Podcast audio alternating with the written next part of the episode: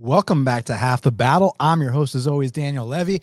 And today we're going to be talking about UFC Vegas 70, Nikita Krylov versus Ryan Spann, because it's going down this Saturday night live at the Apex in Las Vegas, Nevada.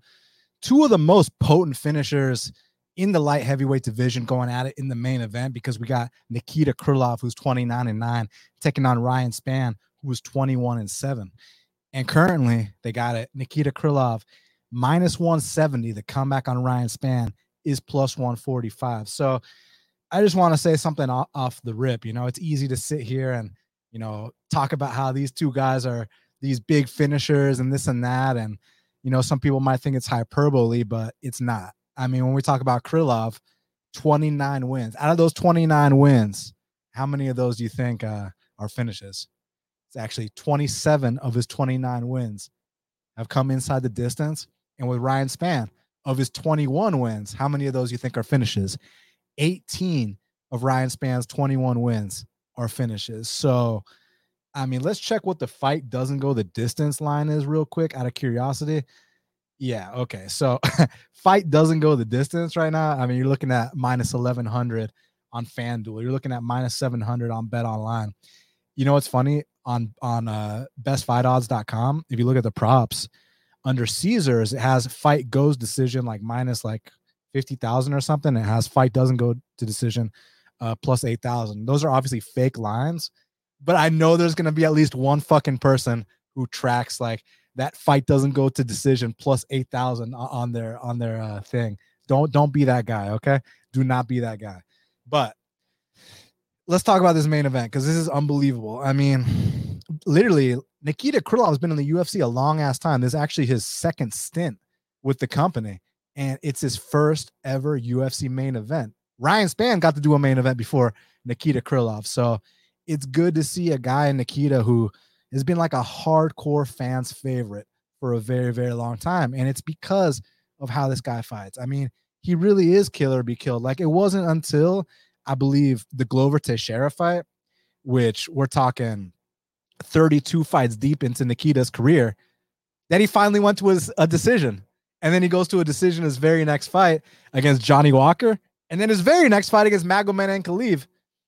And, you know, besides the Volkan fight, those are the only decisions that Nikita's ever been to ever. So Nikita's a guy that he's got kind of a Kyokushin karate background standing. So you're going to see these interesting combinations where you're going to see you're going to see a punch with the right hand followed by a head kick with the right leg. You're going to see punches with the left hand followed by kicks with the left. It's basically same side punches, same side kicks. He's got this thing called the windmill where he's very economical in his motions of how he strings his punches to his kicks. But then, I mean, this is not Kyokushin karate, this is MMA. He's able to go in there, mix in entries to those takedowns. And when this guy gets on top of you, I mean, he's got very heavy top control. He's got a plethora of submissions.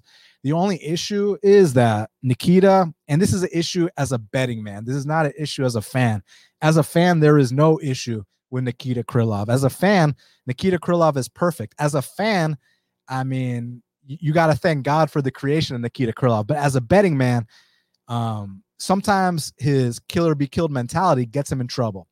And that could very well be the case here because Ryan Spann is an opportunistic finisher. Ryan Spann has one of the nastiest guillotines, probably the nastiest guillotine in the light heavyweight division. Not to mention, the guy's got one punch knockout power. He's six foot five. I mean, he literally missed weight for his last fight at 205. That's how big this dude is. And he's got that 82 inch reach. So, what I love about, you know, we've talked about this so many times how these emerging light heavyweights, these are the guys that I wanted to see Johnny Bones Jones fight, you know, because I, I, remember when Jon Jones was champ, and we're going to talk about it next week when, when he fights Ciryl Gane.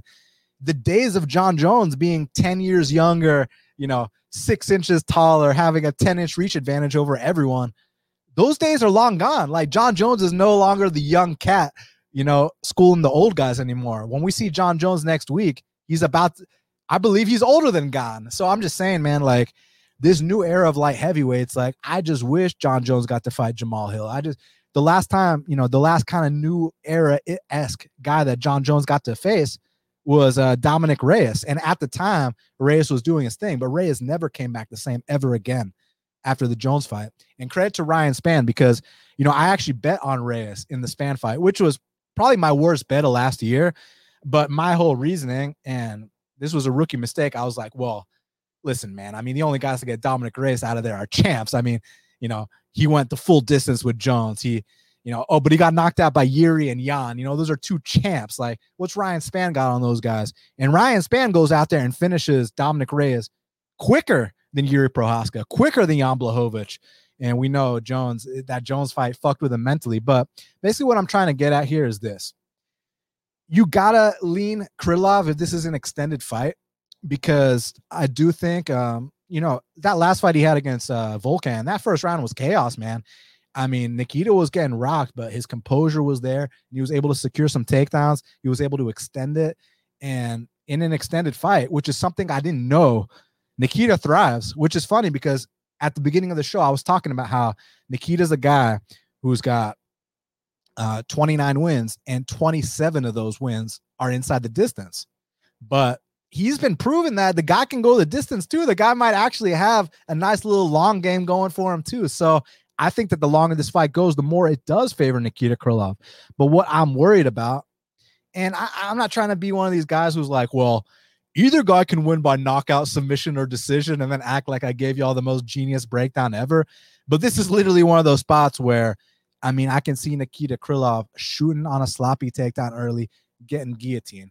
I can also see Nikita Krylov tagging up uh, Spann, get him to shoot on a sloppy takedown, and you choke him out. So I can see the submission early on either way, but I'm more inclined to believe if it is an early finish that it's going to be uh it's going to be Ryan Spann guillotining Nikita if it's an early finish, an early submission rather. Early knockout, hmm, that's tough. That's really tough because it's like we got kind of the head kicks of Nikita Krylov versus I guess the straight punches of Ryan Spann, and that's such a black and white way to talk. Is like Nikita Krylov knocked out Alexander Gustafsson with hands.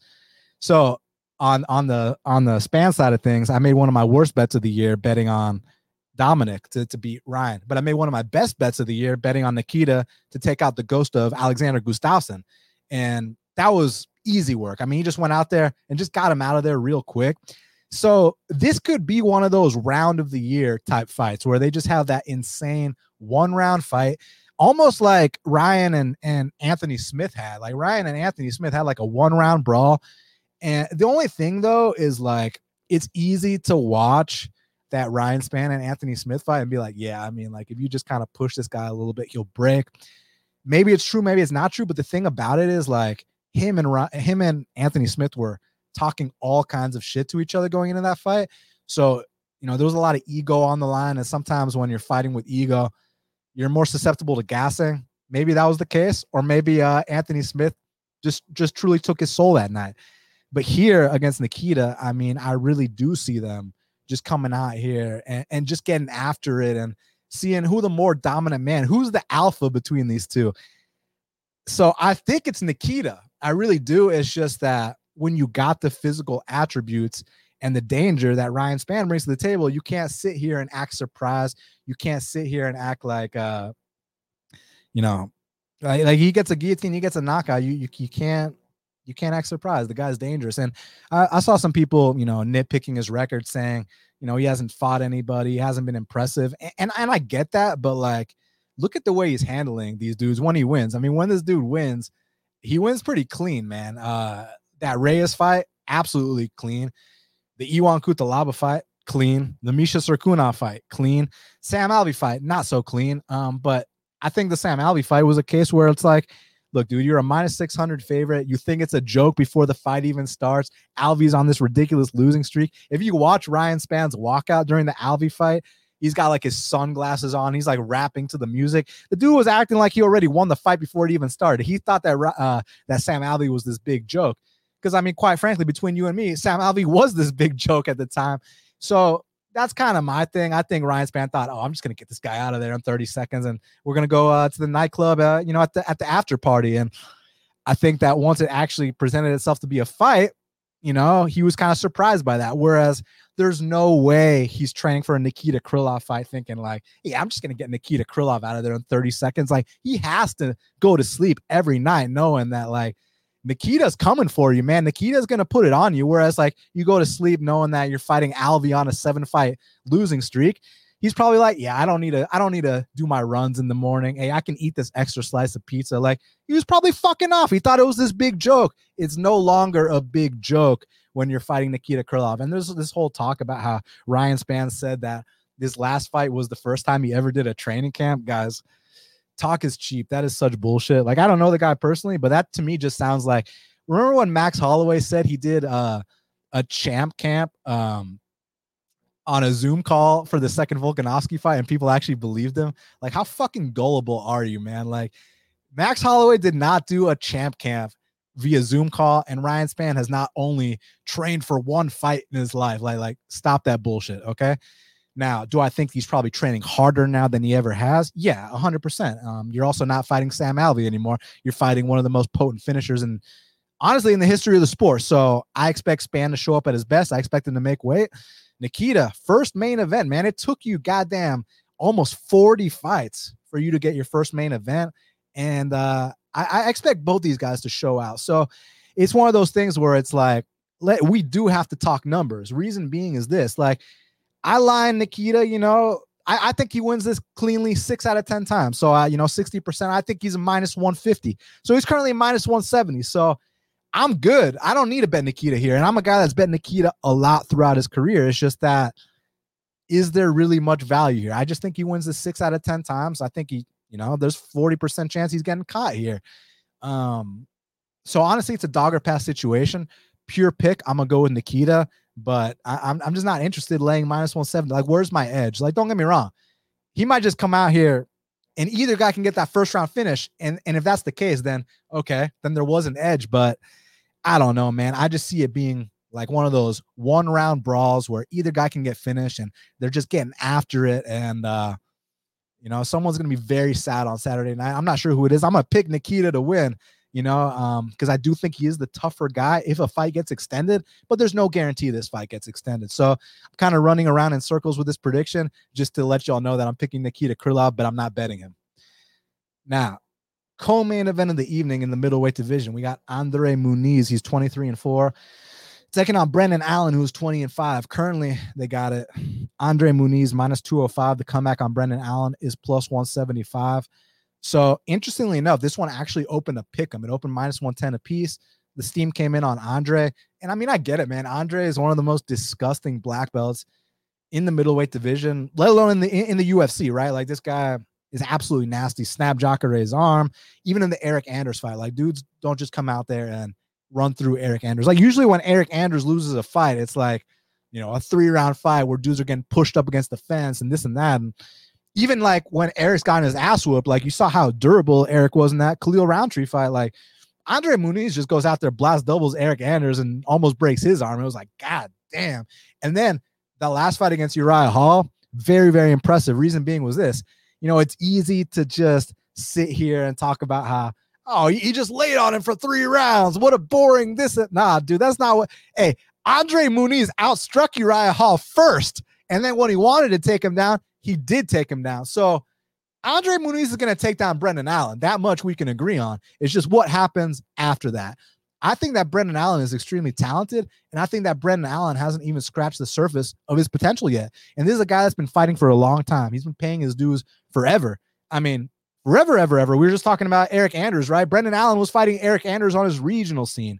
Brendan Allen was fighting Ryan Spann on his regional scene. Fluffy Hernandez. So I mean, he was fighting some real good, some real dudes, Trevin Giles as well. So, um, actually, I think I'm wrong about Ryan Spann. He, he didn't fight Ryan Spann, did he? One of one of these other guys fought Ryan Spann on the regional scene. Maybe it was Trevin Giles, but I retract uh, saying that Ryan Spann was on his record, but I do not retract Eryk Anders, Anthony Fluffy Hernandez. Um, so he was in there with some really good dudes. Was uh, Brendan Allen on his regional scene, and he's always had that style where I always said that once this dude's a black belt, it's going to really translate because he was trying to do the same shit he does now as like a purple belt, right?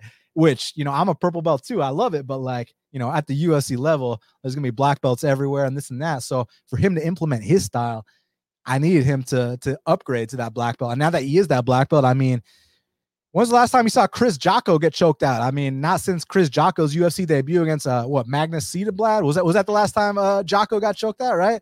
Let me let me look that up real quick. Yeah, it was it was uh Jotko's second UFC fight against Magnus Cederblad in 2014 was the last time uh Chris Jotko got choked out. And Brendan Allen was out there. I mean, let, we can talk about the choke. It was a beautiful Mata Leon rear naked choke. But let's talk about that body kick. Absolutely disgusting. But we also have to talk about how easily uh, Brendan Allen went to his back early in that Jotko fight because I know for a fact he's going to go to his back here against Andre Muniz, just like he went to his back against Jacob Malkoun, against Jotko, against a lot of these guys. The thing is that what's going to happen from there? And that's what I cannot wait to see. Like, is, is Brendan Allen's ego so big that he thinks, like, I'm going to submit Andre Muniz? Or is it going to be a case where it's like, hey, let's survive the bad spots on the ground. Let's make this guy use all of his energy. And then when we get back up on the feet, let's light him up because I do think that Brendan Allen is a lot cleaner standing than Andre Muniz. Also, Andre Muniz similar to Allen, um, has taken his fair share of knockout losses back in the day. You know, um, what's the name of the Russian that knocked out um, um, who's the kid that fought Da Un Jung? Devin Clark. What's the name of the Russian that knocked out Devin Clark a fight ago? Murzakanov. Murzakanov, the one that knocked out Ion Cutelaba. They had like their gis and their shorts on, a little sambo match. So Murzakanov also knocked out Andre Muniz back in the day, and like under a minute too. So yeah, I'm just saying, um, interestingly enough, Brendan Allen is live for a knockout here. What I want to know is what happens in these grappling exchanges. Like, because I do think positionally speaking, that Muniz is going to be more dominant. But I also think, like I alluded to, if Brendan Allen can survive these early, you know, this early jujitsu storm and, and, make this guy work, make this guy think that he has a submission, make him, you know, make him use all his energy. And from there, you can take over in that second and third round, make the takedowns a little bit harder to come by and just make him work for everything. Um, so there is a path to victory for Brendan Allen.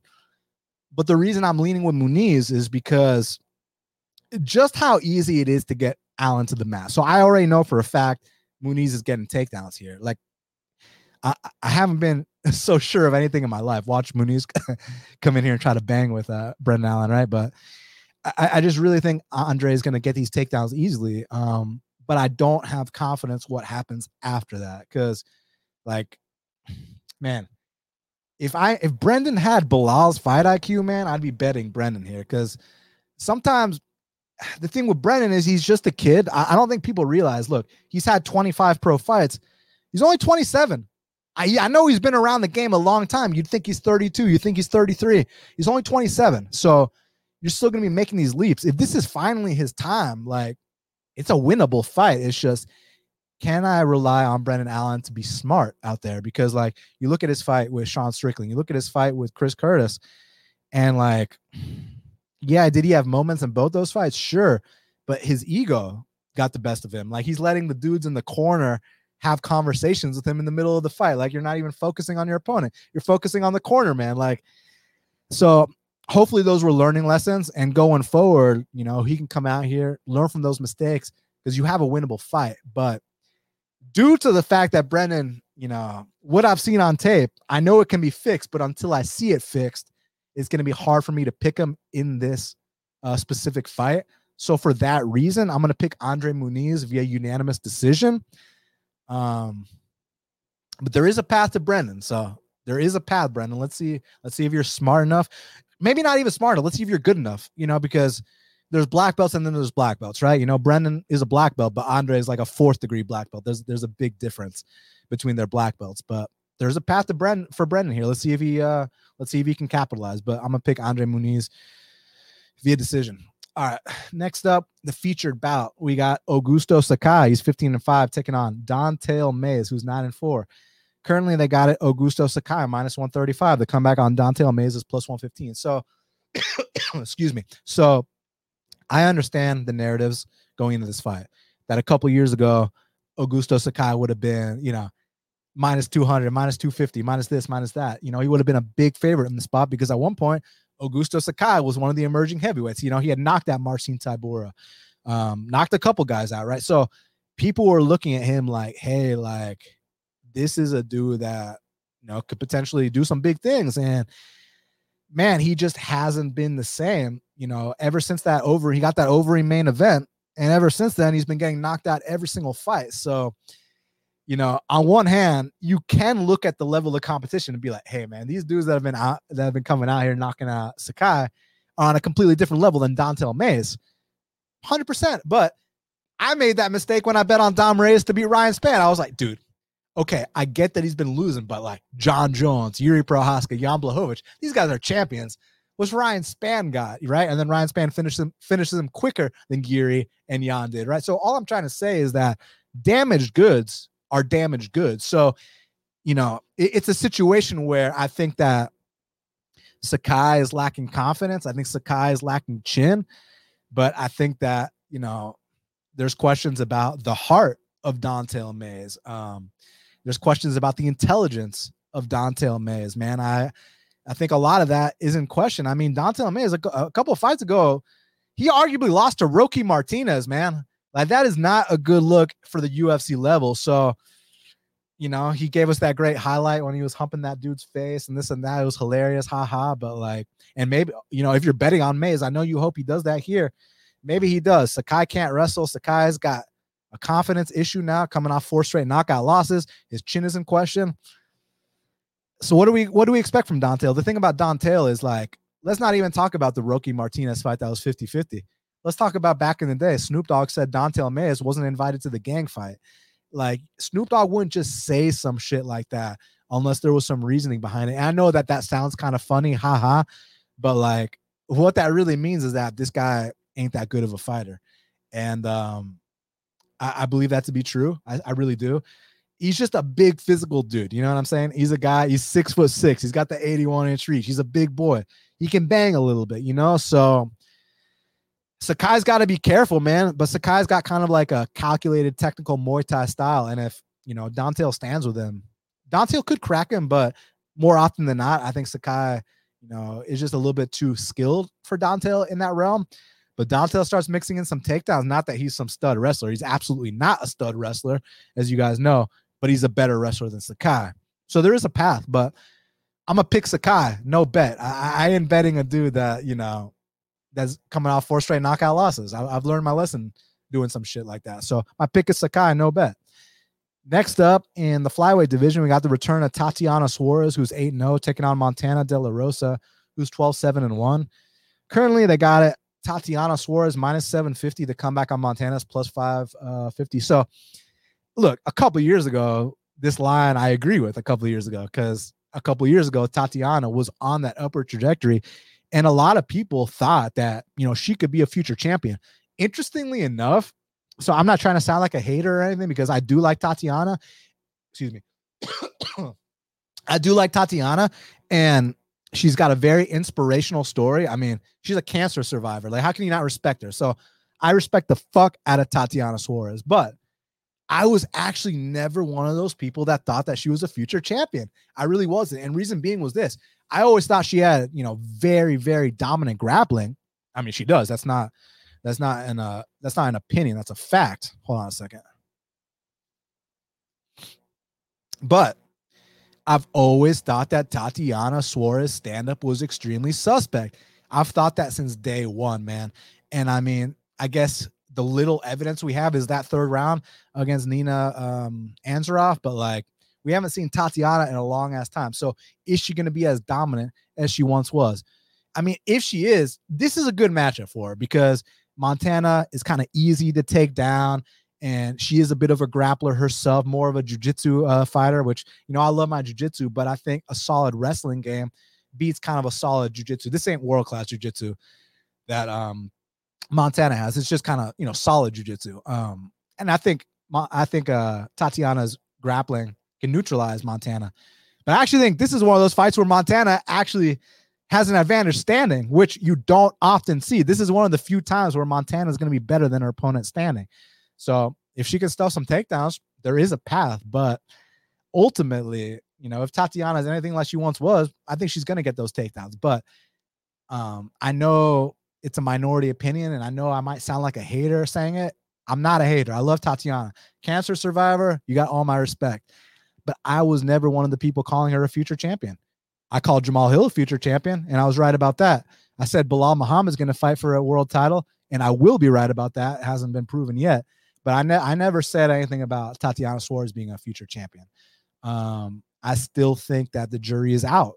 Um, the jury's not out on her grappling, but the jury's out on her stand up. And nowadays, this ain't like a few years ago when Carla Esparza was champ, and you know, it, it is it, actually Carla became a two time champ, which is fucking insane considering how one dimensional she is. But nowadays, like nowadays, if you want to be a champ in the women's divisions, I mean, Weili is well rounded. Weili can do it all. You move up a weight class to um, flyweight, you got Valentina I mean, I know she's showing some weakness in her grappling, but she can still grapple. Don't don't don't let you know it fool you that she lost a couple rounds here and there. She can still grapple. And then up another weight class, you got Amanda, who's choked people out, who's knocked people out. So, like, what I'm trying to say is that to be a champion in the women's divisions in 2023, you must be well rounded.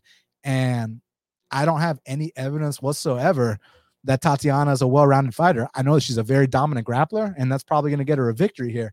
But, you know, I'm not interested at minus 750 and everyone calling her a future champ. Maybe you're right, but I was never on that bandwagon back in the day, and I'm not on that bandwagon now. But that being said, this is not a title fight, so who cares? And she should be physical enough and dominant enough to get this one done. But moving forward, we'll we'll have to see. We'll, we'll have to take it matchup by matchup. Um, but some of y'all are more sold on her than I am. So anyways, I got Mont. I, excuse me. I got Tatiana here, uh, probably by decision. Now, next up in the welterweight division, we got an all Canadian violence matchup. We got Mike he's 8 1 and 1, taking on Yohan Lainesse, who's 9 and 1. Currently, they got it Mike Malott minus 215. The comeback on Yohan Lainesse is plus 185. This is a tough one because it's like, so Mike Malott, dude, his jujitsu is disgusting, man. I mean, that guillotine he hit on contenders against uh uh Shimon. I mean, I know Shimon's a can, but like still, man, like and, and Shimon is a can can. Like if you all watch Shimon's uh fight since then on the regional scene, dude. Yeah, um we're we're trying so hard to set up my boy Robert Hale with a, a fight with Shimon because a a contender series vet under your resume, like you know, look out for my boy Robert Hale. He might get signed here soon. But anyways, so the dude Mike Malott fought on Contender Series. Shimon, he sucks. no for UFC standards, I mean, right? Uh, so, but Mike got a Mike handled him like he sucks. Mike treated him in a way where it was like, kid, like you know, pack your bags and run along. You know what I'm saying? That was a nasty guillotine. And then his fight with Mickey, you know, the early exchanges, Mike was lighting up Mickey. Then it looked like Mickey was starting to put it on Mike, you know, even busted up Mike's face a little bit. Mickey got a little bit reckless, got a little bit carried away, and Mike caught him with a disgusting counter and face planted him. And I mean, Nick Mickey's a dude that went three with Randy, went three with, with Mike Perry. Like, you know, Mickey might not be the best, but Mickey's a tough dude, and Mike starched him. Now, granted, Mickey did get carried away. He saw the blood on Malott and he started going after him, charged him recklessly, got hit with a beautiful counter. So that was nice. Now here with Yohan, Yohan's at an interesting place in his career because right now I feel like he's figuring things out mentally, right? If you go back to Yohan's regional scene, dude, he was running through everybody. I mean, he'd knock dudes out, he'd tap dudes out, he could wrestle on his regional scene. Like Yohan reminded me of like a Canadian Matt Brown, which is a big compliment, right? Like Matt Brown, one of the violence kings, the violence king of the welterweight division. I mean, the most finishes in welterweight history. Yohan reminded me of like a welterweight Matt Brown, just like kind of a, a grizzly dude who's gonna get in that clinch, fire off some big elbows. Like when he hits dudes, they feel it. They they remember when they got hit by Yohan Lainesse, win, lose, or draw. Like even the Gabe Green fight. I know the ending, you know, wasn't the prettiest thing in the world in terms of Yohan's standpoint, but like up until then, if you had a bet on Gabe Green, you were sweating that shit, man. I mean, he was putting it on Gabe Green, and then he kind of gassed badly, and then ate a body shot. A body shot when you're gassed. Oh my god, I can only imagine. He probably shat his pants. But then the next fight, he made an overcorrection, right? Like so, he came out hard in that Gabe Green fight, just like he did in all his regional fights, just going out there trying to take your opponent out from the second the ref says go.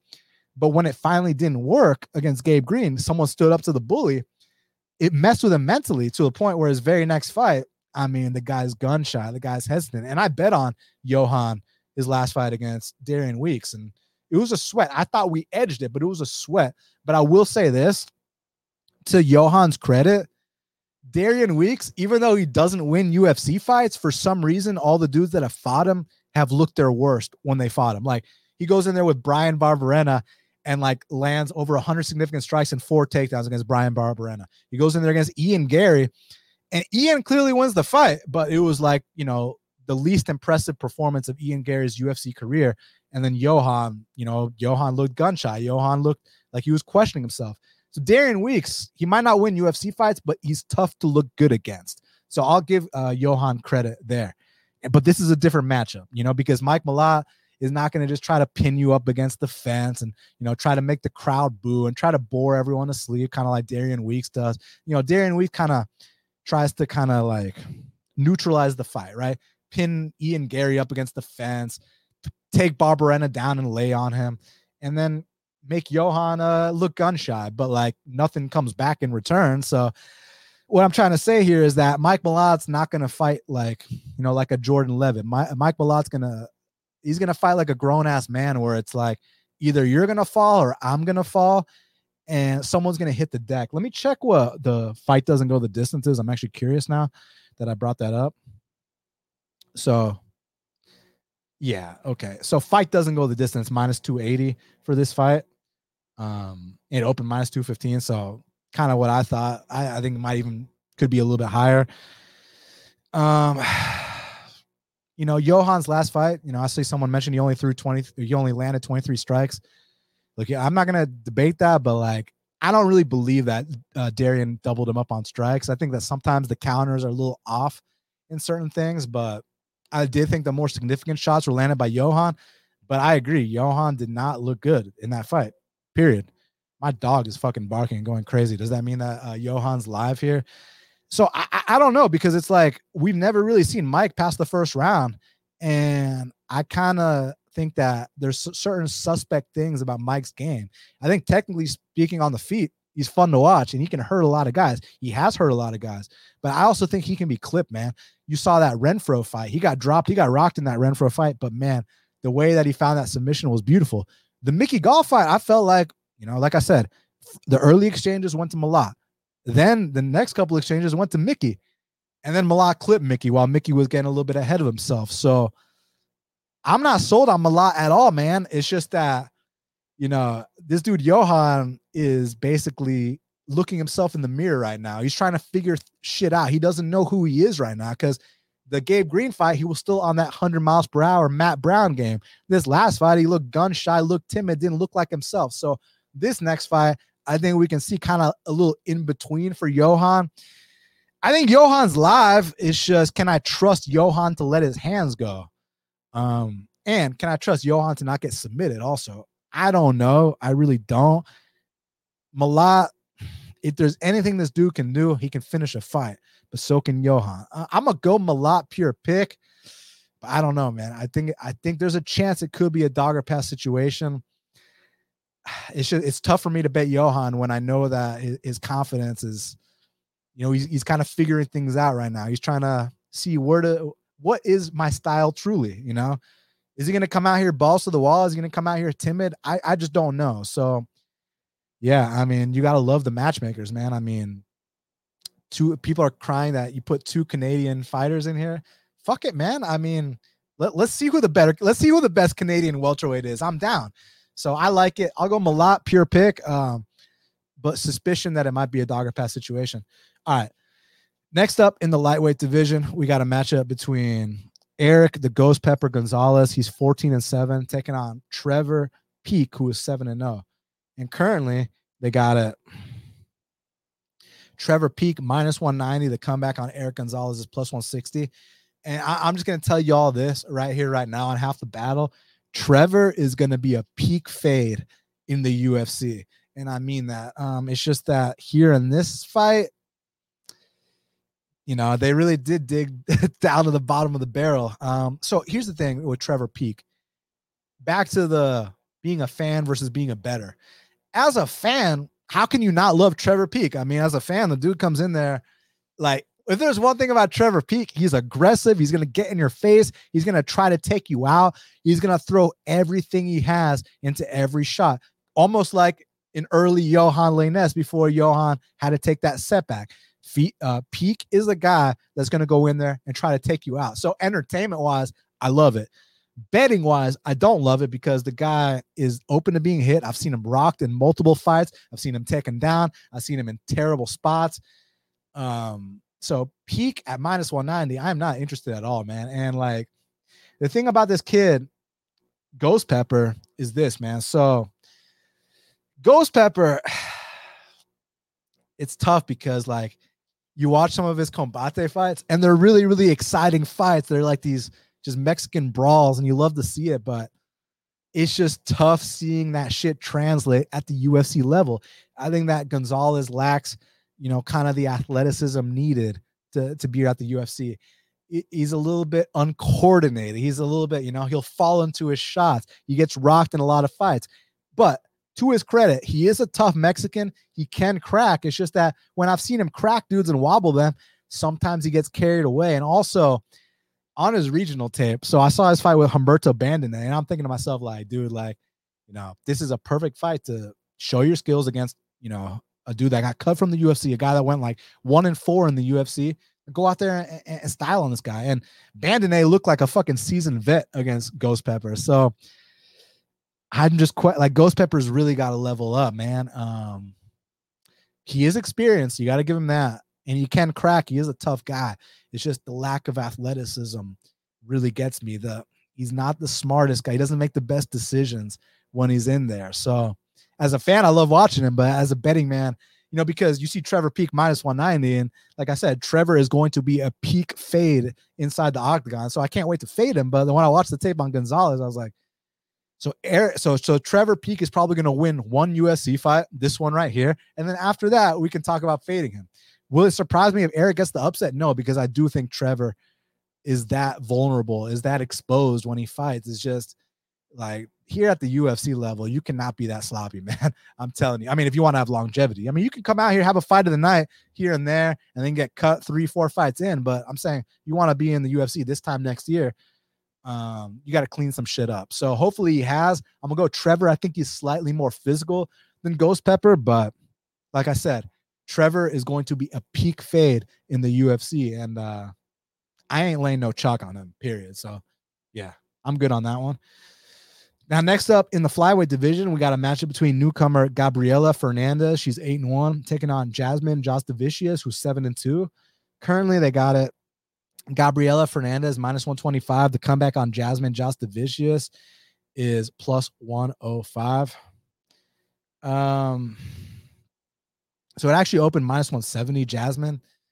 Uh, this is a tough one because it's like each fighter is good where the other one's weak, right? Like Gabriela now I heard people really hyping her striking, and when I watched it, I was kind of underwhelmed because I because when you hyped her striking, I was thinking like, oh shit, I might have a new Yan Xiaonan, I might have a new you know Marina Rodriguez, and it wasn't like that at all, man. I mean, you know, she's a little physical, you know, she she's a thick girl, and you know she can put it on some of these lower level opponents, but man, the takedown defense. When, when I tell you that the takedown defense is not quite there, man, like I mean, like it's not quite there to a point where it's like there's no resistance on the takedown attempts. It's literally she'll go right to her back. And Jasmine was like a credentialed wrestler in Canada. Not that that means much, but I think it means enough here to get takedowns. Because what you gotta understand is Gabriela does not have anywhere near the takedown defense of Natalia Silva. Natalia Silva is one of my favorite prospects in this division, right? So when when I heard that Jasmine was fighting another Brazilian striker, I was like, okay, is this going to be Natalia part two? this is not Natalia part two. Um, Gabriela, from what I can see, sometimes the regional tape it doesn't tell the whole story. They come to the UFC and they perform on a different level that, than you hadn't seen before. So maybe that's the case here, but I don't see any signs of her being anywhere near as talented as Natalia Silva. And I think this is a spot where Jasmine can get takedowns and hold her down. It's just that on the feet, you know, if I were to bet Jasmine here, I'm going to be really pissed off when she's closing her eyes, when she's looking away, when she's not shooting takedowns, and when she's giving this fight away. So that's why I'm not going to bet her. But I think I do have to pick Jasmine because I the ed, the edge grappling is, is big enough here to where I think she can control her for two of the three rounds and get this decision. And I wasn't impressed enough with the stand up to think that she's just gonna bust up Jasmine um, like Natalia did. I think Natalia is actually a legit prospect. I don't think uh, Gabriela is, but I'm I'm open to being proven wrong. But as of right now, I'm gonna pick Jasmine to win this via decision. Everybody, do me a huge favor: smash the like button, and if you're not already subscribed, please do me that favor and subscribe. Now, I'm excited to talk about this next matchup in the lightweight division between Jordan Levitt, he's 10 and 2, taking on Victor Martinez, who is 13 and 4. Currently, they got it. Victor Martinez minus, well, it depends where you look. If you look on DraftKings, we're talking minus 115 Martinez, we're talking minus 105 Levitt. If we're talking bet online, we're talking minus 114 Levitt, we're talking minus 106 uh, Victor. But anyways, friends do not let friends bet on grown men that twerk in UFC fights. Period.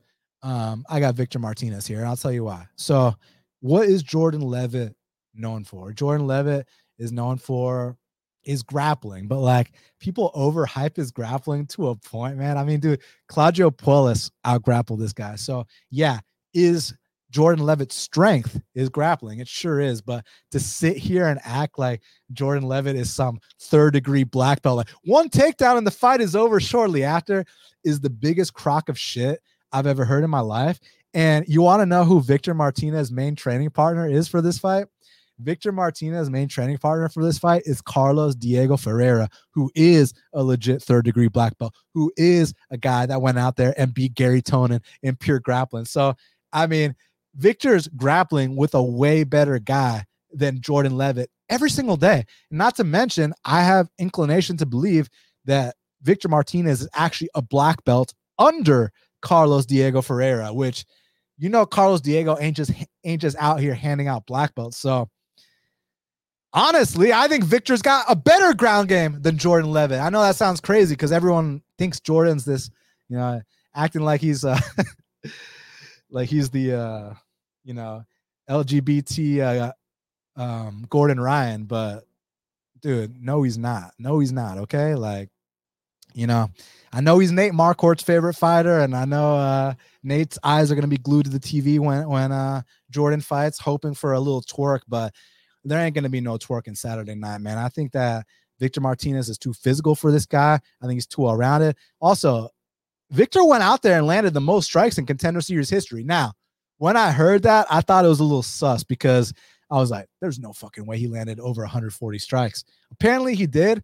So listen, I'm not gonna uh, just disagree with the counters when I see fit and then agree with them when it helps my narrative. So I'll just go ahead and say I disagree with the counters. I do not think that Victor Martinez actually landed 140 plus strikes in uh, that uh, in that contender series fight. So that didn't seem to me like the most strikes landed in contender series history. But that being said, let's say he didn't land 140 strikes. Let's say he only landed 100 strikes. Let's say he only landed 110. That's more than Jordan Levitt's landed in any fight he's ever had. And Jordan Levitt's stand up is laughable. I mean, he throws these. I mean, I honestly think some of y'all could have success sparring with Jordan Levitt, uh, striking wise. Maybe not grappling wise. He'll he'll tap y'all out and then and then twerk. But uh, striking wise, his striking is atrocious, man. I mean, throws side kicks with nothing behind them. He's got no hands whatsoever. Doesn't like getting hit. Um, yeah, if he can submit you early, he'll be good. But I don't think he's gonna come out here and submit a Carlos Diego Ferreira black belt early. I think he's gonna have to pay for these ugly takedown attempts. I think he's gonna have to pay for the fact that his game hasn't leveled up, and you're in the UFC now, bud. So uh, I'm going Victor Martinez here to to twerk on this guy, man. And uh I'm considering a bet here. Look, dude, at the end of the day, no grown man that twerks is going to win UFC fights long term. And I stand by that. And uh give me the Carlos Diego Ferreira black belt to come out here and, and teach this guy a lesson. You know what I'm saying? So, yeah, I got Victor Martinez for the dub. Now, next up in the flyweight division, we got a matchup between Ode Osborne. He's 11 and 5, taking on Charles Johnson, who was 13 and 3. And currently they got it. Charles Johnson minus 170 the comeback on Ode Osborne's plus 145, but it's also minus 151 Charles on Bet Online. So interesting. I like this fight a lot. Um, Joe asked me, but V Martinez gets taken down every fight. Yeah, but he gets back up every fight too. I mean, the dude hasn't been submitted in how long? Like, I mean, every time I've seen him in a bad spot in the last few years, he's escaped that bad spot pretty easily. So if uh, you know, if the twerker can submit him, then props to him, man. But yeah, I don't see it happening against this level guy. But we'll see. Anyways, back to O'Day and Charles. I love this fight. So basically, Charles, I think Charles is one of the cleaner boxers in the flyweight division. Like O'Day Osborne can bang. O'Day Osborne can, you know, he he can stand in the center, he can slug him out, but Charles Johnson can box for MMA.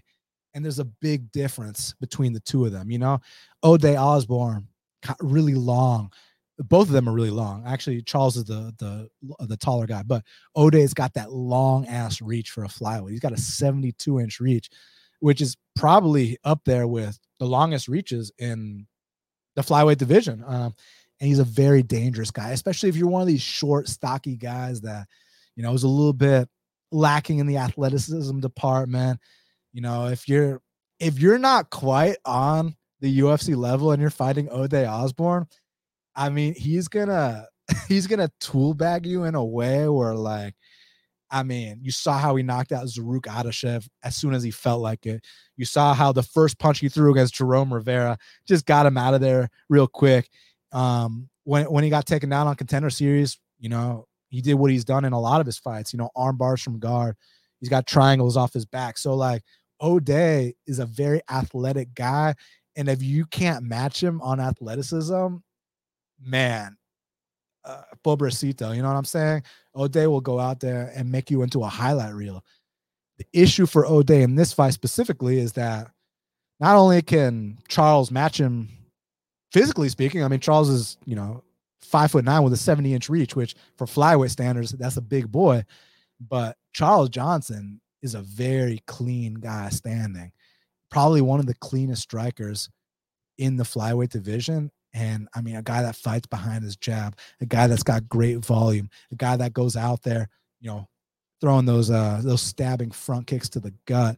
His get up game is absolutely insane. I mean, Mokaev went out there, took him down like 20 times, and Charles Johnson got up every single time. Charles Johnson was even attacking, you know, long man guillotines against Mokaev. I've never seen Mokaev, you know, be like, oh shit, like this guy might submit me. Like that power guillotine that Charles Johnson had on Mokaev. Like if that's any if that's O'Day, he's getting the tap right there, man. And uh I'm very impressed with Charles. And I think there's a big misconception. And you, y'all ready for this controversy I'm about to bring that your virgin ears aren't ready for? Um that fight between Charles Johnson and Zhalgas was not a robbery in any way, shape, or form. Look, I get it you know, it's fight night. You've had a couple drinks. You've been smoking pot. You have money on Zhalgas. So I get from that standpoint, you know, you're a little inebriated. So you didn't quite see things clearly. So you thought Zhalgas won. Look, we all make mistakes. But you go back and re- you rewatch that fight sober and you still think Zhalgas won. Well, then there's a problem because the first and third round, clearly Charles won. And there's a big difference in how their shots landed everything that Zhalgas was landing for the most part, you know, he did land a couple clean strikes, but for the most part, Zhalgas was throwing and hitting gloves. Zhalgas was hitting elbow, was hitting shoulder. Whereas when Charles was landing, I mean, you saw Zhalgas head popping back. Like those were some clean strikes. The cleaner strikes were 100%, 100% landed by Charles in that fight. That fight was not a robbery at all. First and third went to Charles all day. And I rewatched it sober. I didn't have money on it the first time. I still got it 29 28 Charles, first and third, baby. And I mean, you just cannot, like, if we sat down and we watched that fight together, there's no way you can give you, there's no way you can uh, convince me that Zhalgas won that fight, man. You just can't. I mean, he, he didn't, I mean, eh, most of the shit he was landing was off the glove, off, off the shoulder, man. Like, so Pink Floyd said, but what if I'm still inebriated when I rewatch the fight? Well, hopefully you saw things more clearly that time, right? Because the cleaner shots were clearly landed by Charles Johnson. So I had a 29 28 Johnson. I did not see that being a robbery. But more importantly than that, Zhalgas, another one of these guys I was talking about earlier, where like he might not win UFC fights, but he's a tough out. Like Darian Weeks. When those dudes fought Darian Weeks, like Ian Garry, Like even Ian Garry didn't look like a phenom against Darian Weeks. Like for some reason, like Zhalgas and Darian Weeks, they don't win UFC fights, but they're a tough out. So he was a tough out. It was what it was. But here against O'Day, it's a completely different style fight. You know, um, like I said, O'Day can bang, O'Day can crack, O'Day can knock dudes out, o- O'Day can brawl, but Charles can box for MMA, and that's the difference. And um, you know, O'Day doesn't have much of an offensive takedown game. He doesn't have much of a defense one, a defensive one either. You if you try to take O'Day down, he's going to play off his back, which you know, I love dudes with good guards, but I don't see him guard subbing Charles Johnson. I mean, we just saw Charles Johnson in there with Jimmy Flick, who Jimmy Flick's got one of the best uh, guard sub games in MMA, and Charles was in his guard pounding him out, man. So um, I actually think the more we see Charles Johnson, the more he's going to get better. Like he might actually like be one of the most underrated guys in this division. He's someone to look out for. And I love me some O'Day, and I've cashed him a few times against CJ Vergara, where first two rounds we we scraped by those first two rounds, but boy, did we barely hold on that last round, right? um, and I bet him there. I bet him against Jerome Rivera. Hey, you touched the worst guy in UFC history once and got him out of there. I appreciate it, but this ain't fun and games no more, man. Charles, like, if you get Charles out of there, hey, tip my cap to tip my cap to you, bro. Because like Charles, it's hard to hit Charles clean, let alone rock him it's hard to keep Charles down, let alone take him down. So I think Charles is on a different level than O'Day, period. So for that reason, I'm picking Charles. And I'm hoping I can get a nice line on Charles. I'm hoping more action comes in on O'Day and I can get something, you know, I can get the number I want. So, um, yeah. And we can talk about the Molina and Zhalgas fight later because, but that fight's irrelevant here. The only fight I'm talking about now is Zhalgas and Charles and that was not a robbery. But and by the way, Molina and Zhalgas wasn't a robbery either, but that was closer. That was at least closer. Anyways, I, I got Charles Johnson to defeat O'Day Osborne. Now, next up in the lightweight division, we got a matchup between Joe Solecki, he's 12 and 3, taking on Carl Deaton III, who's 17 and 5. Currently, they got it. Joe Solecki minus 520. The comeback on Carl Deaton is plus 410. This is a great fight because I'm very familiar with both these guys, not just UFC, but prior to UFC. Um, these guys were around my regional scene. Um, you know, Joe Solecki was supposed to fight my boy Robert Hale. Good on him, you know, for turning that fight down. Very smart decision. You know, that's a terrible fight for you, Joe. So smart career move. And then Carl Deaton actually beat my boy Nate Williams twice. You know how I was talking about uh, when Don Shainis fought Jack Jenkins like two weeks ago? I bet on Jack Jenkins. I was telling y'all how my boy Nate Williams beat Don Shainis. Um, now we got another fighter that he was in there with, but this guy, Carl Deaton, beat my boy Nate twice. And the first one was like a competitive fight that came down to like one scramble. But when they rematched and it went five rounds, Carl made incredible adjustments and put it on Nate, absolutely put it on him. So Carl, he's been five rounds already in his regional. This guy is about as experienced as you can get before coming into the UFC, right? So like with Carl, I'd be shocked if there were like debut nerves or you know, this guy went out there and laid an egg or something like that. Like I expect Carl. Oh, and speaking of Carl's background, like y'all see the hair and stuff like that. Um, the dude, I'm pretty damn sure he's like Native American. He's like part of a tribe. Like he's a real, real badass dude. Like he's a real prideful individual. He's intense. He comes to fight. I like Carl Deaton. Um, where I think that Carl Deaton is going to have issues at the UFC level is that he's not the most athletic guy. Like he can grapple, but like you know, a more credentialed wrestler will take him down. And he's not the fastest guy standing either. But like, again, he's just that solid grizzly vet where like if you're not quite experienced enough, if you're like one of these random ass five and O oh guys coming into the UFC and you're taking on Carl Deaton, Carl's gonna vet less than you. That's just the bottom line. But here against Solecki, a guy who does have experience, a guy who, you know, fought a tough regional scene, came into the UFC, has been having success, been in there with some studs. I mean, Joe's probably going to get these takedowns here. Also, when you consider Joe's level of jujitsu, it's it, it's up there. It's very very high level jujitsu. I mean, he's submitted some real guys in pure jujitsu. Um, but stand up wise, Joe has been getting better. But you know, Joe's chin has always been a bit suspect. You know, he did get knocked dead by uh, Nicholas Mata. Back to my boy Robert Hale. My boy Robert Hale knocked out Nicholas Mata, and Nicholas Mata knocked out Joe Solecki. So I'm just very familiar with these guys. You know, I, am a go Solecki, but I don't. You know, when you talk minus 520, you know, I, that's what I'd line Joe Solecki against some random 5 and 0 newcomer. Like, let's take him down one time, take his back, and the fight's going to be over shortly after. Not saying he can't tap out Carl because Joe's jujitsu is that good, but like, Carl's a tough out, man. Carl is not just a dude that lays down for anybody. Carl's going to come out here and, you know, he might not win this fight, but I still think he can go three hard rounds and, you know, have some moments here and there, right? So I'm going to go Joe Solecki via unanimous decision, but, you know, Dean's a tough dude. Dean, like, Dean paid his dues. Like, there's no, you see these guys that come into the UFC all the time that just don't fucking belong. It's like, the hell is this guy doing in the UFC, right? Like last week we were we were talking about that co-main event between Zach Pauga and Jordan Wright. We were talking about that featured bout between Pogues and Parisian. Even early on some of these cards, like some of these random ass guys, like just they didn't pay their dues. They don't belong. Like they still need some more seasoning. That's not the case with Deaton. Deaton is a finished product and he's solid.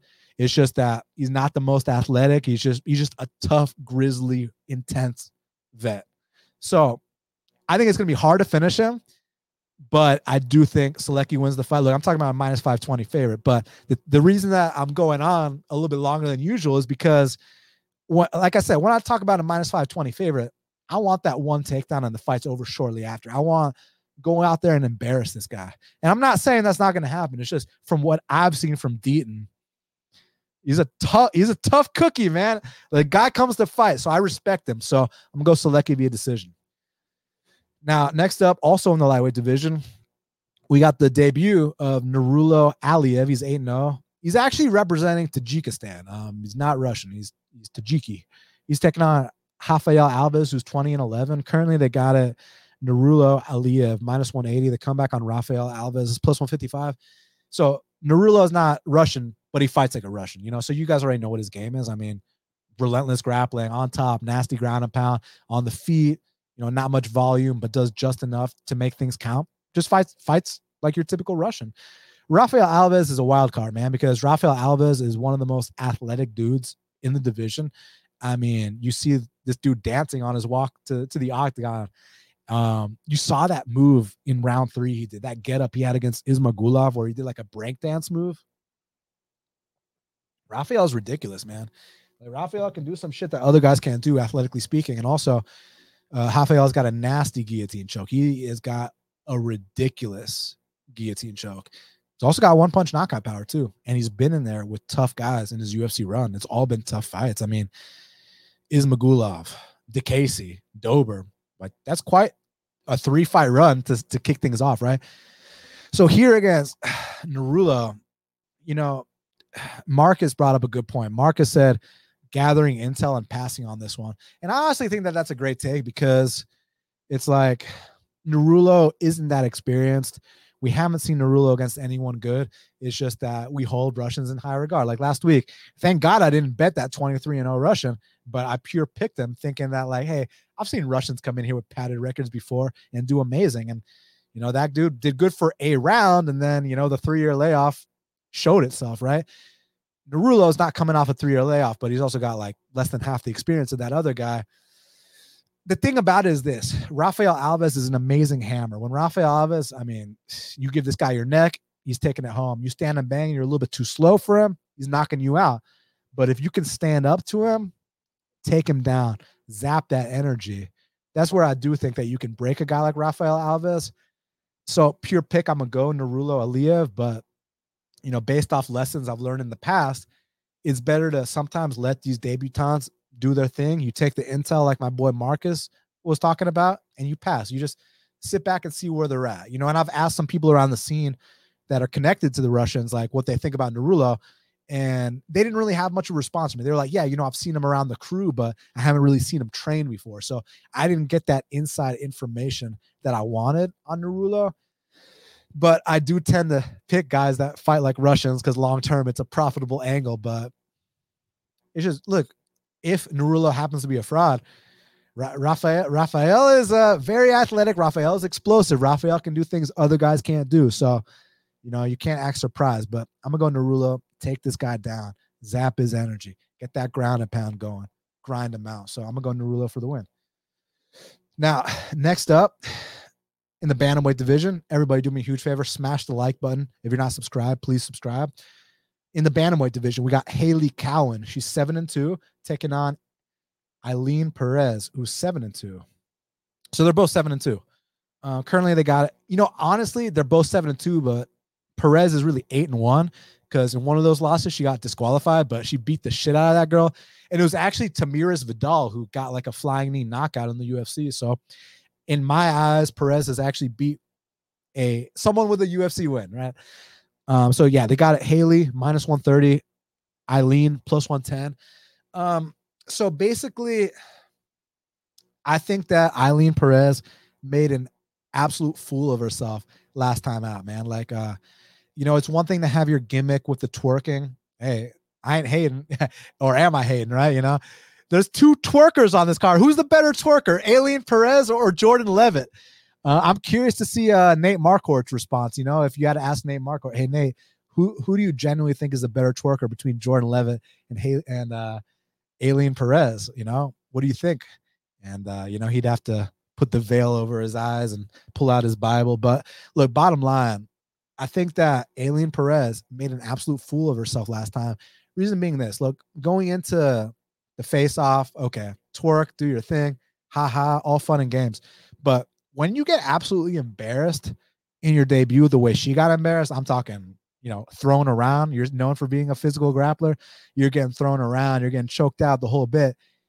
And then you're twerking after that. And then and, and then you're talking about how you're the best in the division. And like, girl, it'd be one thing if you were talking like that before the Egger fight, but you're still talking like that after the Egger fight. Like, she is a stunt waiting to happen. Now, to give her credit, she did move to uh, MMA Masters in Florida. So at least she got out of Argentina. Where, look, I I love Argentina, man. Uh, if you've ever dated an Argentinian uh, woman, you already you already know what time it is, bro. Like, you ain't winning an argument there. I'll tell you that right now. But uh, they're, they're different, right, in every way. But when it comes to fighting, man, yeah, she's gonna be a stubborn chick, but she's her own worst enemy, man. I mean, like you see the stuff she's posting, man. I mean, it's like enough is enough, right? If you're this undefeated fighter talking that big game, that's one thing. Who who who was I talking about like last week where like um this fighter is like not even on a win streak and they're talking big and it's like what what are you doing? Like you you only talk like that like oh, Alexander Hernandez. And then he actually went out there and won. But Alex was humble last week. So props to him. And thank God I didn't bet Jim. Thank, thank you everybody for not letting me get the number I wanted on Jim's. I, I gotta I gotta give you guys a lot of credit because if I had gotten the number I wanted on Jim, I would have bet him. Um, but I didn't. So thank you guys very much. Back to this. Look, Hailey Cowan. I forgot where I heard this. I heard someone say she's like a dollar store Holly Holm, and I can totally see it. You know, she literally is a preacher's daughter. Um, she's a nice Christian girl, goes in there, you know, and Holly Holm's known for her kickboxing, but if you actually watch Holly Holm's fights, most of them take place in the clinch, which is where most of Hailey Cowan's fight uh, fights take place. Has that nice wizard kick, you know, is a little bit heavy on top. Not quite convinced she won her contender series fight, but it was against kind of a tough opponent, so maybe it was just a stylistic thing. And I think going forward, she can be better. Um, she just got to be careful because she gives up a lot of bad positions. And, you know, she paid for it a couple fights ago when she got choked out by a random. She gave up that exact position on her contender series fight, but she was able to actually survive it this time. And with Ailin, you know, on her regional, like she was known for being very physical and just having no stand up whatsoever, but she was able to grapple every single person she fought on like gym mats and tap them out. Hey, I ain't hating, man. You know, it's cool that Argentina's even throwing fights together. So I, I respect it. Um, here, I don't know. I really don't know. I'm gonna go Hailey Cowan via decision because I do think she has more potential. But like, can I sit here and act surprised if she gets out grappled, which I've seen happen before? I've seen her get submitted before. No, I cannot. But uh, but she seems more focused. She seems more serious. For that reason, I'll pick her. But just a pick, not a bet. My pick is Hailey Cowan. Now, last but not least, in the light in the bantamweight division, excuse me, we got Jose Johnson. He's 15 and 7, taking on Garrett Armfield, who's 8 and 3.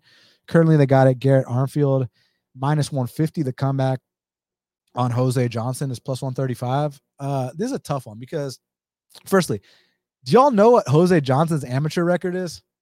Let me tell y'all real quick. And what it says on Tapology is not correct. Okay. On Tapology, let me see what it says on Tapology. So on Tapology, it says, on Tapology, it says he's like, yeah, he was like, what, 24 and 13 as an amateur or 24 and 12. I heard an interview with him. He said he was 68 and 12 as an amateur. So this dude has been fighting a long, long time. And if you hear his story, it's very, very inspirational. He's a guy that's overcome a lot. He is truly the definition of paying your dues because, like, okay, so I mentioned the 68 and 12 amateur record, but who did he fight as an amateur? This dude was out there fighting dudes that are on this fucking card as an amateur. He fought uh Charles Johnson as an amateur. Like, that is pretty damn dope, man. That is pretty fucking dope. Like, hey, respect it, man. You've paid your dues, kid. You crushed the grapes. Now we drink the wine, right? You know, uh, look, Garrett Armfield, I like him. He's a short, stocky, you know, if you're not quite on Garrett Armfield's level, man, he can start you in the first round. He can take you down. He's got heavy top control. He can submit guys. I mean, I like the kid. This is an interesting fight because Jose is a lot more experienced, but Jose also loves to not stuff takedowns, also loves to get in bad positions. But credit to Jose, he's gotten a lot better about, you know, fighting out of those bad spots. He's still going to give up the bad spots. He's still going to give up takedowns, gives up his back, but he's gotten better about, you know, defending submissions, reversing position, and on the feet, he's very dangerous. You know, he's extremely long for bantamweight. You don't see bantamweights this long. We're talking six foot, you know, six one versus five six, right? So it is imperative for Garrett Armfield to get this fight to the mat ASAP. And Garrett Armfield, to his credit, man, he's been training at uh, Sanford MMA or Killcliff now is what they're called.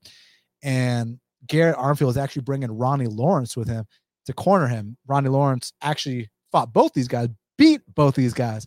But Garrett is actually training with Ronnie now. He's gonna have Ronnie in his corner. In his corner, you know, Ronnie beat uh, Jose on contenders, so that's cool. You got a good look there.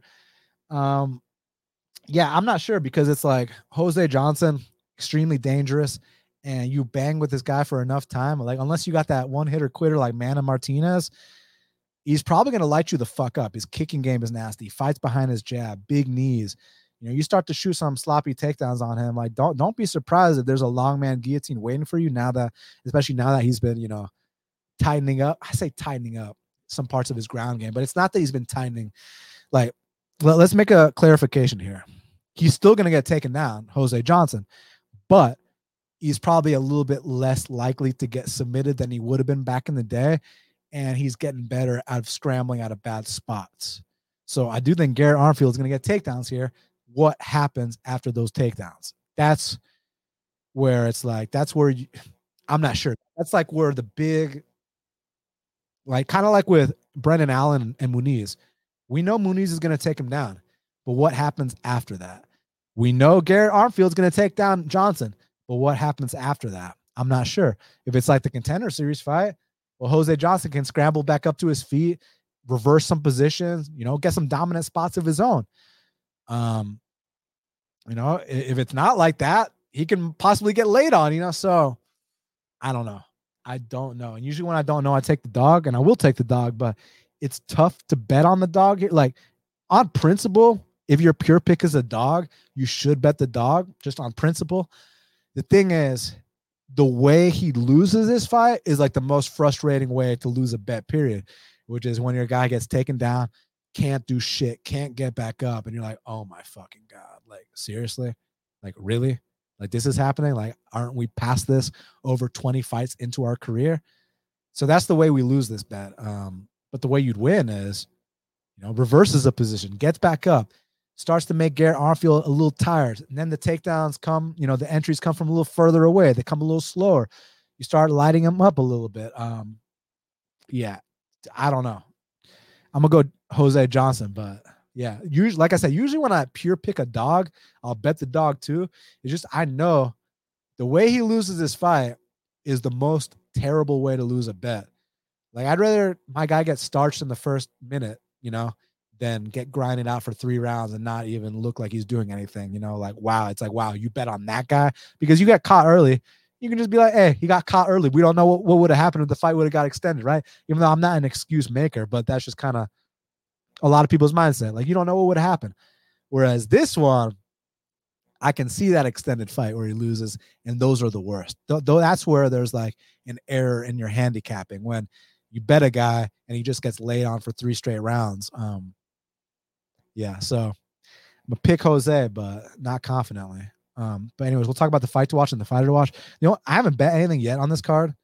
The only things that I was interested in betting, I want the Charles Johnson line to get better, and I want to bet that, and then I want to fade the grown man that twerks uh, too. You know, I want to bet on the Carlos Diego black belt against a, a grown man that twerks. Uh, yeah, exactly. Ghost Gardner said f- the 15 minutes screaming of "Get up here!" Right? Like, exactly. I'm not trying to deal with that bullshit. I'm really not. All right, let's talk about the fight to watch and the fighter to watch. Then I'm down to answer anything y'all got for me, and then I'm gonna get out of here. So, the fight to watch for UFC Vegas 70. I mean, honestly, guys, you know what it is. It's the main event. I mean, like, listen, I, am not trying to be lame and pick a main event and act like lazy, like I don't know the other fights, but like, I already told y'all, Nikita Krylov has 27 finishes and 29 fights. Excuse me, 27 finishes and 29 wins. Ryan Spann has 18 finishes and 21 wins. Like this is an all violence main event. This is an all star attraction for violence. If you like violence, you like Nikita Krylov, and if you love violence, you like Nikita Krylov versus Ryan Spann. I mean, for these guys to make the crowd boo, it would have to be the most uncharacteristic performance that we've ever seen on either side. Like even if one guy's trying to be boring, the other the other guy's not. For both guys to fight boring here would be a shock to the system, and it's beautiful to see uh, Nikita Krylov in a UFC main event. You, you, know things you love to see Nikita Krylov in a UFC main event. So for that reason, Krylov versus Spann is my fight to watch. A fighter to watch is Charles Johnson, man. I mean, I think I explained why earlier. Like this guy's coming into the UFC as a champion in another organization, and he fights like a champion. I mean, got up from every single takedown against uh Mokaev, even attacked Mokaev with a nasty uh submission. That that guillotine, that power guillotine, man, I'm telling you, he's gonna get some other people with that. I love how clean his striking is. Um, I love how hard it is to hit this guy. And I like his willingness to fight, man. I mean, he wants to be the most active flyweight on the roster. I heard an interview with him. He said he wants to fight six times this year. Like, hey, like I like this guy. It's like uh remember in Scarface when um when uh Tony Montana met Lopez for the first time, right? They they just killed Rebenga. Um, they bring him the coke, they bring him the money, and um you know, Lopez like, you know, told he was telling him thank you, you know, about that Rebenga hit and this and that. And um Tony's like, you know, I, I kill a communist for fun. That was fun. And then Lopez is like, that was fun. That was fun. You know, look at this guy, right? Like that's how I feel about Charles Johnson. Oh, you want six fights? All right, All right we're dealing, we're dealing with uh with a serious guy here. So Charles Johnson is my fighter to watch. All right. Anyways, I, I, I should have given y'all a, a faster, better explanation of the Scarface example, but next time. Anyways, leave me your questions, your comments. I'm gonna get to those now, and then I'm gonna get out of here my boy Alex said, another week, another breakdown. This is correct. This is correct. And we're we're starting to get a little momentum on our side. Blanchfield and uh, Jack Jenkins back to back now. Now we just got to go on a little streak here. My boy Dominic said he's back at it like a crack addict. He also said those Erin haters are awfully quiet. They sure are, aren't they? Hey, how, how about my girl Erin on the feet too? Let's not even talk about that Mata Leon rear naked choke. Let's talk about my girl Blanchfield on the feet. You know what I'm saying? Um, Leon Goat said man, is it that cold at your place? Bro, ATL, they might call it hot Atlanta, but it is unpredictable Lanta because one day it's 70 degrees, the next day it's minus 70, right? So it's uh yeah, it's unpredictable here, but I'm I'm very, very comfy with what I'm wearing. Thank you for asking. Got Rob. What's up, Rob? What's up, Clint? What's up, Equinomus? what up, bro? Um, let's see what else y'all got. Um, a lot of y'all got Krylov. Okay, I understand that. Lance said, "Am I cold?" J- just my heart, my boy. Just my heart. Um, Doughboy Nasty says "Dad has that casting couch behind him. Yeah, we're gonna have to gonna have to make some uh see what kind of prospects we got this weekend lined up, you know what I'm saying? And take it from there and hopefully not leave the camera on, right? Um let's see. Oh yeah, Sean V said horrible narrative to actually believe that Ryan Spann is just now taking training seriously. I agree. It's just talk is cheap, you know what I'm saying, bro? It's just like people believing that uh, Max Holloway did a champ camp on a Zoom call. Yeah, okay. I believe you, but my Tommy gun don't, you know? Um, Jack said Krylov is a much better fighter, but I never bet against Sayif Saud. He's an unreal cornerman. Yeah. And the line, I don't think there's much value on the Krylov line. I'm good on that. Um, but Sean said Coach Sayif isn't going to help Spann's durability or gas tank. This is true. Coach Sayif cannot fight for him. Very, very true. Um, Preston says fight IQ or ego. I don't know what it is, but Allen 100% thinks he can submit Muniz. If he, you know, if he fights that way, it's not going to look good. But if he comes in here with the right game plan, he's a live dog. He said Brendan has that Jimmy Crute brain. Oh man. Oh man. Um, Jack said Allen is tempting at plus 200, but his takedown defense is terrible. You got to rely on him to out scramble Muniz. Muniz is good at getting the back. All factual, all factual. For Brendan Allen to win, he has to make Muniz work, work, work, work to the point where Muniz is fatigued, where the takedowns are not no longer there. Brendan Allen does have an advantage standing. Um, let's see. Dirty Reg said the line is where none of us should play it at all. Uh, Tatiana wins though, probably. I mean, she's minus seven fifty. Yeah, she better win, right? Um, let's see. You got anything else for me? If not, I'm getting out of here. Some stuff.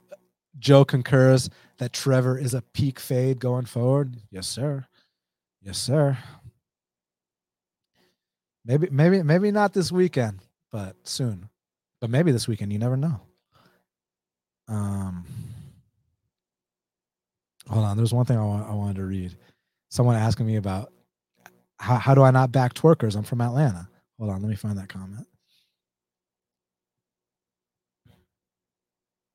Anyways, um, oh, here we go. Dom said, living in Atlanta, I thought you'd be a pro twerk. I am pro twerk, just not when it comes to someone I'm trying to bet on. I'm pro twerk when I go to Magic City. I'm pro twerk when we're talking about the casting couch. I'm not pro twerk when we're talking about someone that I'm putting my hard earned money on to go win a fight. Put my hard earned money on to shake your ass. Hey, all good. But to to to win a UFC fight, nah, nah, dog. I'm good on that. You know what I mean? Um, my boy Random Marco says, I was late to the party. Why aren't you in on the grown man that twerks fade already? Do you think we'll get an even better line? I mean, the line got better as we were recording the show. Went from minus 115 to minus 106. We, we don't we don't force bets. We we try to get the best line possible at all times. Like like I said last week with Hernandez and Miller, it's fun to talk all that shit about Hernandez, but you guys got to understand, talk is cheap. Like at the end of the day, all that matters is the line. Now, I would have made a losing bet if I got the plus two something on Miller I wanted. But fact of the matter is I never got that line. So I never made that bet and I never lost. So um, the line is the most important thing at the end of the day. You know, it's fun to come on here and talk and talk about a twerker, talk about a pocket thesaurus, talk about this, talk about a stunt pull or whatever. All that's fun to talk about, but there's nothing fun about losing money. There's nothing fun about getting the worst of the line. Okay. So at the end of the day, you know, you got to be able to separate the commentary, the jokes, the talk with like actually being serious, getting the best number possible, and you know, exercising proper money management, which I still pride myself on. I didn't let any emotions towards Hernandez influence how I bet. Absolutely not. Backstabber. Damn, what a what a name, bro. He said, "What line would you set for a flyweight bout between Clayton Carpenter and Tatsuro Taira?" Um, I'd make Taira minus five hundred. And I like Clayton. It's nothing against him. It's just I think Taira is ahead of him right now. Um, my boy the Stub Lord said Dan has a knack for spotting up and coming champs. I appreciate that. Dom said, Dan, you've been in on the new South Park season. I have not, but I, I love me some South Park. I got some of the old school DVDs in my collection. Always a fan. he also says he loves the shade being thrown at Marquardt. And he brought it upon himself, man. I mean, come on, bro. I can go on about that. Oh, okay, okay, Anton. Okay, Anton. He said my boy Mike Puffy Bordin is the greatest American drummer of all time. Mike Bordin, he plays with Faith No More, one of my favorite bands. So I don't think he's the best rock drummer of all time. I think he's a, an amazing rock drummer though. But I will say this: the singer of that band, the singer of that band, Mike Patton, he's the best rock singer of all time. I mean, if you listen to like Incubus, like Brandon Boyd, guess who Brandon Boyd's biggest influence is? Like, guess who all these guys' biggest influence is? Mike Patton. He's the best rock singer of all time. If you know, you know. SC said, "What about Vanessa Demopoulos? You know, we got love for my girl Vanessa." Um, Keith Moon, you know, you know, you got to give a shout out to my boy Keith Moon, the legend. Hey, uh, my my brother plays in a heavy metal band called Daath. It's D A A T H, and they just dropped a new track today called No Rest, No End, and it's like the best metal song I've ever heard in my life. So y'all should check that out. It's fucking awesome shit. Um, so check out my brother's band Daath. D A A T H. Just dropped their new track tonight, uh, today. It's it's out everywhere. It's called No Rest, No End. It's so fucking heavy, so badass. Drums, the guitar solos, vocals, everything, the songwriting. If if you if you like good heavy metal or good hard rock, you will like this. So check it out. Anyways, guys, thank you all so much for all the support y'all have shown me. Smash the like button, hit the subscribe button. Uh, after this is over, leave me a comment. Feel free to share, feel free to tweet, whatever. I truly appreciate all the help y'all have given me, all the love means a lot to me. It truly does. And uh, let's have some fun Saturday night. Let's go out there get another win, and let's let's keep this momentum going. You know, Erin Blanchfield was a big win for us, and but that's in the past now. It's time to move forward. So thank you guys again very very much for everything. I truly appreciate it. Enjoy the Krylov Spann all violence main event. And until the next time, let's cash these bets.